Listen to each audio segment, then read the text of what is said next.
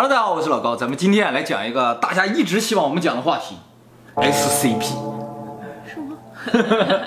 这个很多观众留言要讲这个话题啊，SCP 啊，就是违反自然法则的一些奇怪的东西。这个东西呢，可能是真的是物质，或者是生物，或者是一个地点，甚至是个概念。但是呢，它违反自然法则，所以大多数情况是对人类构成威胁。哦，不是好的。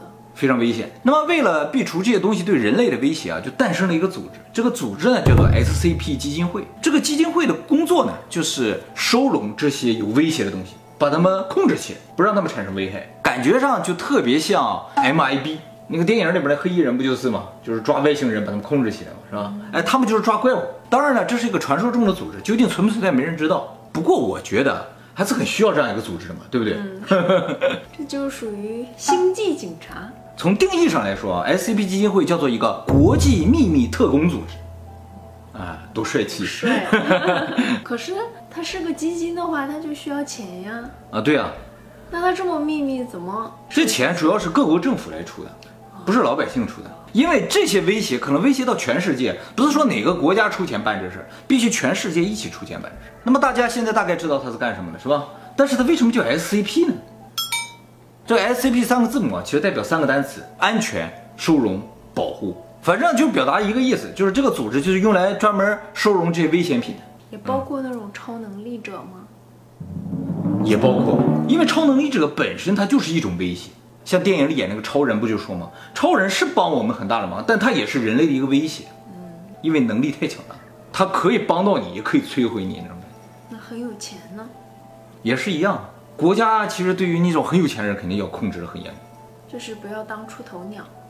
哎，反正你就是不要体现出你的特殊能力就好了，不然就可能就被 SCP 抓去了。好，现在大家知道了啊，SCP 就是这个他们收容这个对象危险品，SCP 基金会呢就是收容这个东西的一个组织。那么目前呢，SCP 基金会呢收容了大量的 SCP，目前已知报告中呢就有三千多个。三千多。对啊，那还有很多还没报告了呢啊。SCP 基金会呢，按照这些东西的这个危险程度以及收容的难易程度呢，把它分为三类。第一类呢，就是最高等级，叫做 Keter，这个级别的怪物就是基本上不能收容，或者收容难度非常巨大，而且极具攻击性，对人类能产生巨大威胁的这种怪物。那么对于这个级别的怪物呢，既然 SCP 无法收容它们的话，呃，会主动考虑摧毁这些东西。如果不能够摧毁的话，就尽可能的去控制它和监视它。第二个级别呢，就是中等级别，就 Euclid，中文呢叫做欧几里得啊。那么这个级别的怪物呢，就是可以收容，但是呢，对其了解并不充分，所以不能够确定确实安全收容。收没收容还不知道，呃，就不能够完全确认确实收容了。但是它这个威胁程度啊，不到凯特级那么强。又或者呢，它是很有威胁的，但是这个威胁它本身啊，是具有自我约束能力的。他还有一点良知，对对，他是有良知的。这种呢，就给他定到这个欧几里得级别。那么第三个级别呢，就是最低级别的叫 safe 级，安全级。这个级别呢，就是能够安全的把它收容起来这些怪物啊。感觉上 safe 级的基本上就没什么威胁，是吧？但其实大家不要这样去理解，就算是最低等级的 safe 级的，也可以理解为一枚核弹，只是这个核弹的起爆按钮在我们人类手里。说的 safe 也只是。能安全收容它，而不是它很安全。它并不安全，超级危险。像那个欧几里得级别的，就是它是一枚核弹，什么时候爆炸都不一定嘞。最上的凯特级的，基本上说炸就炸，咱们都完全控制不了，所以尽快的要把它摧毁掉啊。那么除了这三个安全等级之外呢，又分为四个特别级别。第一个特别级别呢，叫萨米尔，这个级别的怪物特别的罕见，它能够克制凯特级别的怪物。哎，就是可以被 SCP 所利用的一些怪物，它本身有可能也是凯特级，但是它和另一个凯特级它之间，比如属性相克，相克，一会儿我们会讲到啊。那么说到这儿，我先说一下，我刚才说了最厉害的那个什么凯特级，能克制它叫萨米尔，这名字怎么那么怪呢？他怎么不直接就说最高等级、中等、低等就完了呢？而且这凯特也好，萨米尔这词儿，大家肯定都没听过，因为它压根就不是英语，它是希伯来语。我们以前讲过那个圣经啊，里边提到是说，伊甸园中间有两棵树，有一棵是生命之树，对不对？那个生命之树树尖上的部分呢，就叫凯特。在希伯来语里边，它的意思啊就是皇冠和神秘中的神秘，人类无法理解的部分，叫凯特。这名字好酷。那为什么萨米尔级能够克制凯特级呢？因为啊，这个生命之树的影子被称作为邪恶之树，它和生命之树是完全相反的。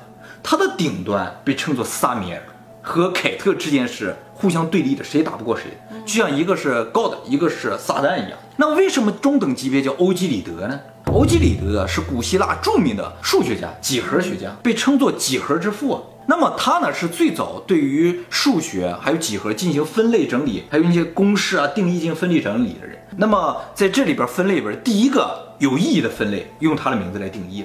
好了，我刚才说的那个特殊级别里边，呃，只说了三米尔，还有三个，一个呢叫做未定义级别，就是说这个怪物是什么级别还不知道。还有呢叫做中和级，中和级就是说这个怪物的能力呢已经被破坏了，它已经不具备这个破坏性了。那么既然不具备破坏性，就不再是 SCP 了。嗯，那为什么还要把它归到这个类别里呢？是因为这种能力的消失是否是永久的不知道。嗯，它有可能恢复，也有可能出现类似的个体，所以把它暂时分到这个分类当中。还有一个分类呢，叫做已解释的分类。这个分类就是这个怪兽的能力已经完全知道了，呃，人类也已经用科学完全可以解释，甚至有一些呢可能是被误认为是怪兽的。这些呢，就先放到这个已解释分类当中，那也都要收容，也都要收容。已解释并不代表它没有威胁，其实也挺没有人权的。哎，抓起那些 SCP 不一定是人哦，嗯嗯，而且我感觉大部分都不是人。这等级分的这么细，感觉就是真的呀。是啊，而且有理有据的，而且每一个怪兽都是有编号的。那我们简单看一下这个 SCP 的历史啊，SCP 呢最早是在二零零七年的时候。出现在这个美国著名的论坛四场上面，然后一年之后呢，这个 SCP 呢就建立了呃门户网站，然后把大量的资料呢这个融到了这个门户网站当中，而且翻译成各国语言版本。那么今天啊就给大家介绍几个非常有名的 SCP。第一个呢就 SCP 幺七三，它的名字呢叫做雕刻最初之作。这个怪物是整个 SCP 诞生的理由，它也是被第一个确认的怪物。这个家伙啊是一个雕像，钢筋混凝土的。长相呢是一个巨大的婴儿，表面看它是不能动的，嗯，但其实它是活着的，嗯，而且呢，它的攻击属性是这样的啊，就是你一旦看到它了，你的视线就不能离开它，一旦离开，它就过来直接把你干掉。那么我视线不离开它，它就不会干掉，它就不动，它就是一个雕像。那么这个家伙呢，现在被收容在一个巨大的这个集装箱里面啊，因为它是活着的，所以呢，它定期会排便。虽然它不吃东西，但也会定定期排便。哎，它排的是什么呀？就是一种粪便和血液的混合体。既然它在排泄，所以呢，就需要这些工作人员定期去清理。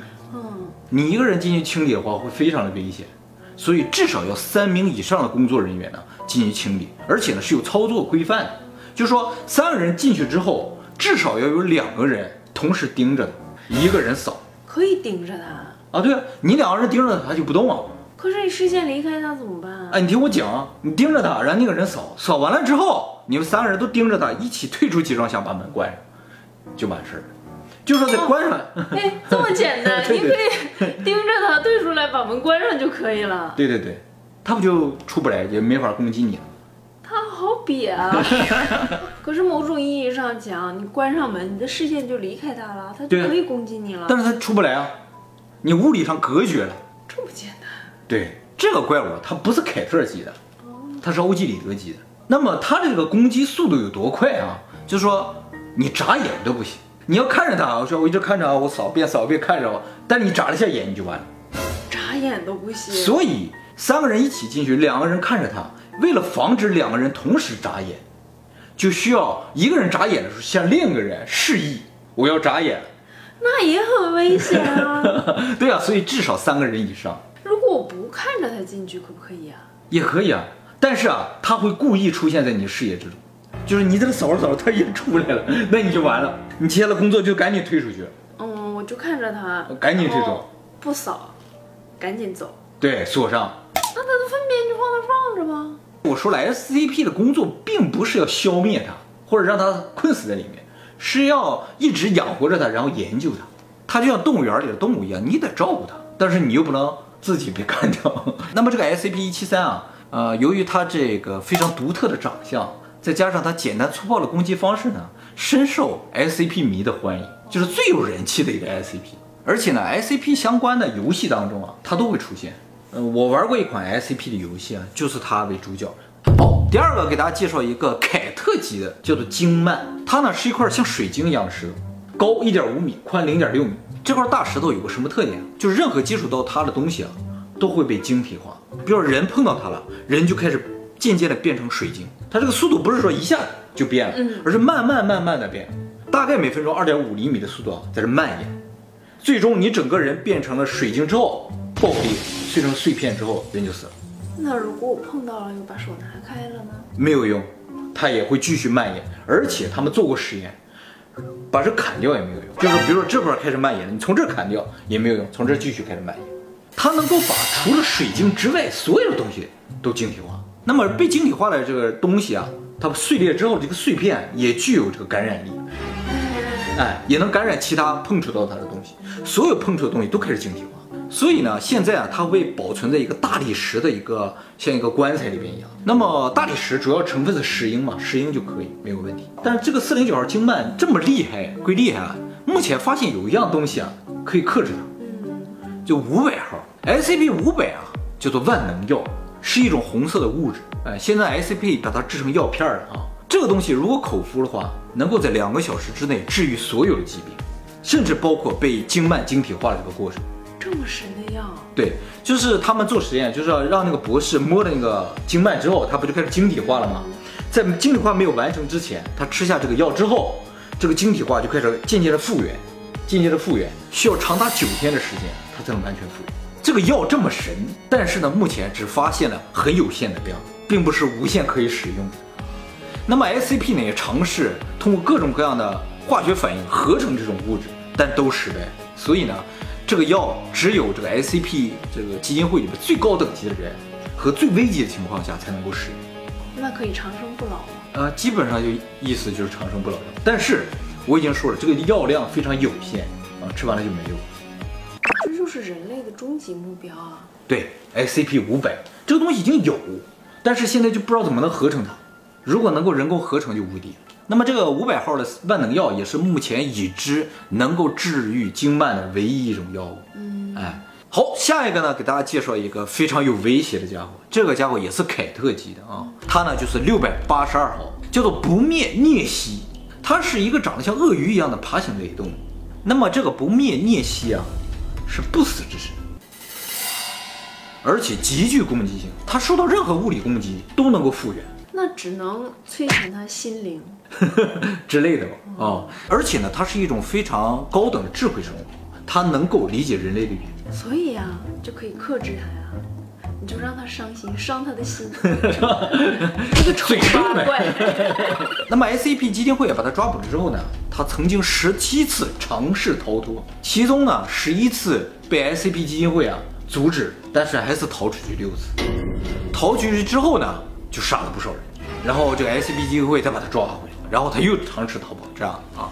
那这世界上他的同类只有他一个人吗？目前这个只发现了一个，有一些有一堆，有的只有一个啊。那么现在这个家伙怎么收容呢？就是把它放在一个注满盐酸的池子里面。按理来说，这个盐酸有强烈的腐蚀性，能够腐蚀它的肉体啊。但是啊，它这个自愈能力达到什么程度啊？就是它不仅仅是不断的恢复，而且呢，它能够渐渐的适应周围的环境，以至于它就是对于盐酸完全没有反应了。那为什么还要把它放在盐酸里？那这是目前 SCP 知道的最有效的方式。那么由于它很难控制，而且具有很大的杀伤性，所以呢，SCP 基本上放弃了对它的这种控制，决定毁灭它。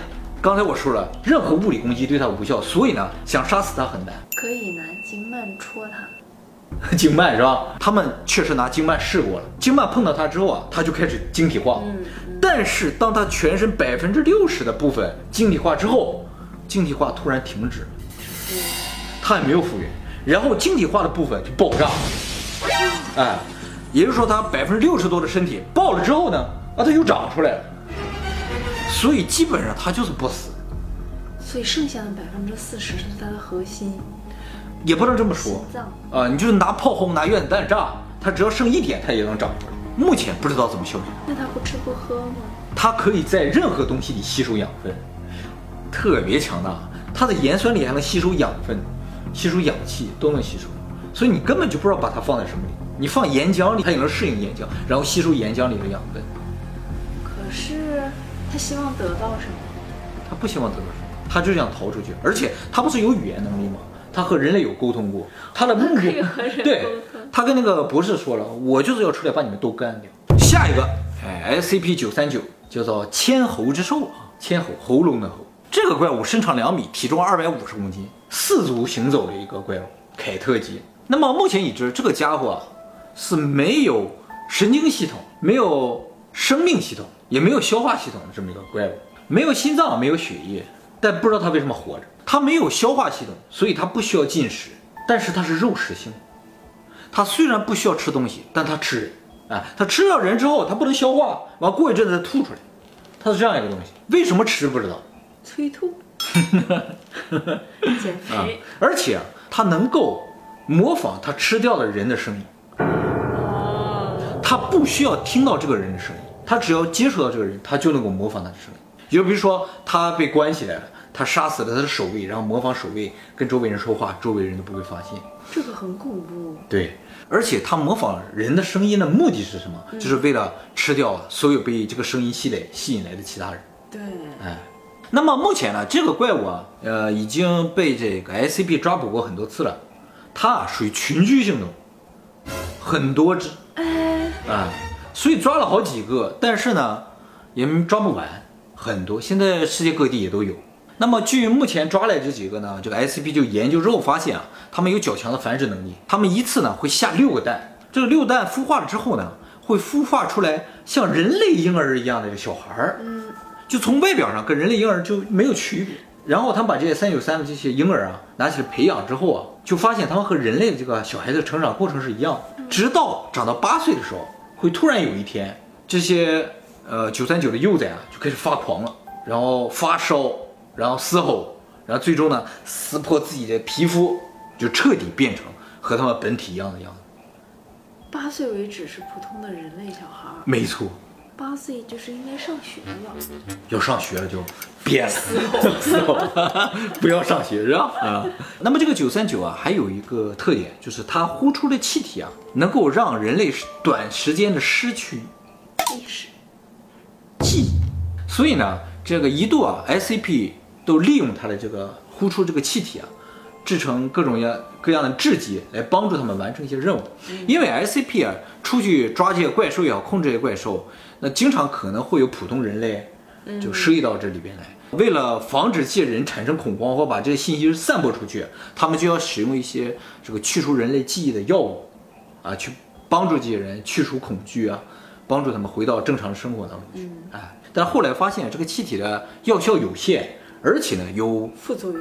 哎，这个副作用呢，就是造成吸过这个气体的人啊，会突然在某一天失踪了，就找不着了，就是究竟发生什么也不知道。后来呢，这个气体呢被 SCP 基金会呢明令禁止使用。好，今天介绍的最后一个 SCP 九六六，这个呢被叫做睡梦杀手，也叫做睡眠剥夺者。这个家伙啊，身高一米五，体重三十公斤，是个人啊，哎，长得像一个干枯的一个像木乃伊啊或者骷髅一样的。那么这个家伙呢，长有二十厘米长的指甲，尖尖的指甲，但是它的指甲非常的脆，而且身体也非常的脆弱，所以基本上没有物理攻击的能力。哦，那么它的能力是什么呢？它能够发出一个特别的声波，这个声波呢，能够永久的剥夺人睡眠的能力。永久剥夺。对，就是说听到这个声音的人，就会永久的失眠。那失眠时间长了，人就会渐渐变得脆弱，变得抑郁，然后在人极度虚弱的时候，他就开始吃人，吃这个被他剥夺睡眠的人，然后把他最后吃掉之后，他就找下一个猎物。这样，在你这个失眠的过程中，他就每天就盯着你，在暗处躲藏着看着你，然后时不时的还发出一点噪音，让你产生这个精神压力啊或者抑郁，更加痛苦。哎，那我两次晚上睡觉的时候看到的那个，是他吗？按照你的描述来说的话，那个样子就跟他长得是一样的。真的？哎，睡眠剥夺者，但是你好像没有被永久剥夺，是吧？哎呦，偶尔，偶尔是吧？我没觉得他很矮啊。这个睡眠剥夺者的身高大概在一米四到一米六之间，主要在一米五附近，不是，更高一些点。哦，看来还不是这个。我那个是贫穷剥夺者，要爽，就是财富给予者。那么到目前为止，SCP 基金会啊，总共抓到了四个这个九六六。那么这四个抓到之后，经过研究发现啊，其中有三个是雄性，一个是雌性，还有雄雌呢。它是有性别区分的。都很瘦吗？啊，都很瘦。那么所以呢，他们就想了，完了，这家伙如果不抓光的话，肯定是可以不断的繁衍的啊。那么现在呢，这四个还没有繁衍出下一代。如果繁衍出来的话，他们准备呢就研究一下，然后最后也处理掉啊。长得跟正常人一样吗？不一样，像干枯的骷髅一样的那种。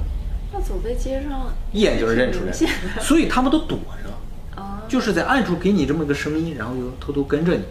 大部分可能在晚上你要睡觉的时候它就出现。那么目前 SCP 基金会发现啊，它这种声波啊会被铅所阻隔。所以这四个被抓到的个体啊，也都放在一个内部都主要是铅的这样一个屋子里。那么 SCP 呢，现在也主要致力于研究一种药物，能够解救那些被永久剥夺睡眠人的这种状态。但是目前实验全部都失败了。好，那么今天啊，给大家介绍了好几个有名的 SCP 的怪物啊，不知道大家记住几个？但不管大家记住几个都没有用啊，因为到明天你就会忘记，并不是说大家记性不好，而是呢，这是 SCP 基金会的一个规定啊。就是 SCP 基金会规定，任何关于 SCP 相关的信息，一旦被普通人知道了，就需要立刻对这个普通人啊进行记忆消除啊！大家不必害怕，也不必紧张，因为啊，即使这个消除过程非常的恐怖，非常的痛苦，大家也不会记得了。